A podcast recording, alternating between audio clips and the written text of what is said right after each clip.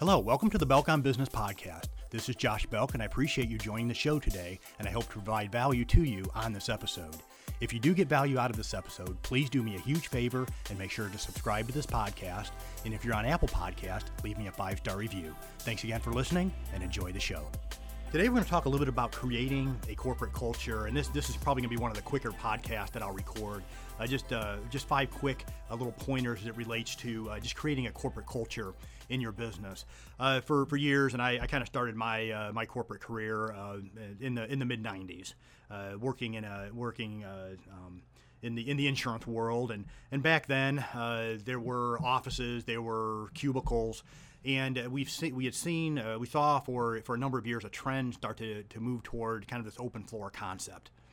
And it was kind of one of those things we're going to allow for you know kind of for this open interaction. Now we're starting to see some some pullback on it and, uh, and, and all that had to relate to as far as one element of corporate culture. And so my first point here, as far as creating a, synergi- a synergetic and positive corporate culture, uh, may include uh, some of the following. Number one, a, a, place to where people can focus.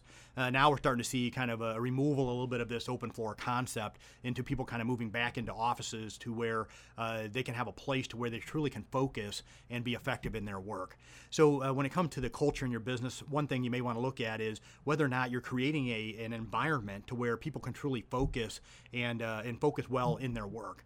Uh, so sometimes an open door policy, and, and I, I, understand that is good as far as uh, communication with, with the owner, with the leadership team, to be able to go to them and discuss problems, but also to have that uh, to have that environment protected to where the individuals can really truly do focused work, so they can get to the end of the day and and uh, and be able to get those tasks completed that you need for them to get completed. So number one, uh, create a, a culture uh, that really uh, allows for truly focused and efficient work.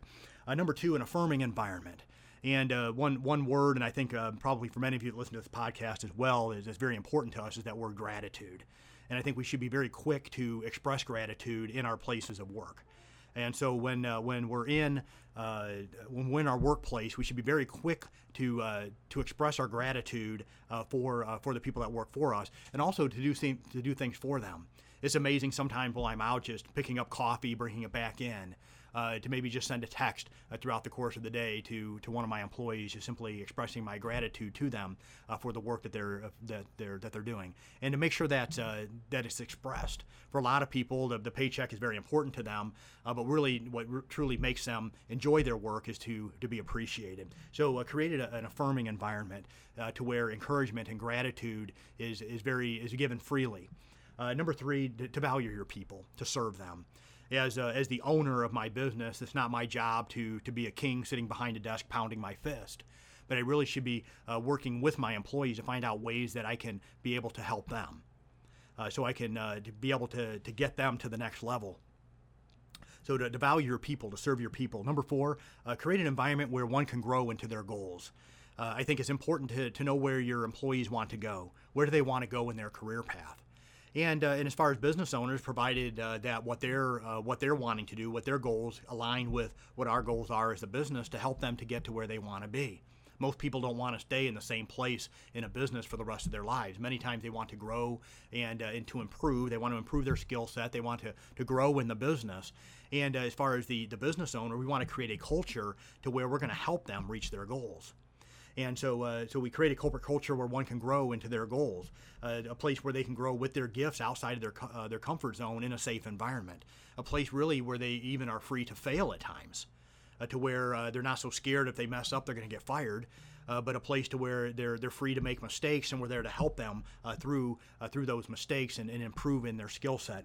And lastly, two-way mentorship. Uh, and what I mean by this is that uh, there is this interaction uh, between the employee and the employer. Uh, to where there's some mentoring that's going on both ways because you really should be hiring people that are better in certain areas than you are. Uh, my staff accountant, for example, there are many areas that he's much better in business than I than, than I am. And so uh, there are times that he and I are helping each other in different areas. That way, the, the business can improve as a whole. I also think it's extremely important that we allow for ourselves and for our employees also to have mentors on the outside. And to take them to places to where uh, to where they can go and they can learn. Uh, just this week, I'm going to be taking my team to a uh, uh, to a boot camp uh, to where they can go where they can go and they can learn, and I'm going to really try to work to to lift their lid to where they can go and sit under in, in, a place to where they can be mentored, where they can learn, to where they can improve. and I want my business to be one that people are, are free to learn free to grow and free to fail uh, at times, uh, so they can uh, make that next, uh, so they can reach that next uh, level in their growth. And sometimes it it does require some failing to be able to move forward. So five different areas that you may want to consider and looking at in your corporate culture. some areas I know that I need to continually work on, and, and maybe you do as well. This is Josh Belk with the Belk on Business podcast. Appreciate you listening. Have a wonderful day.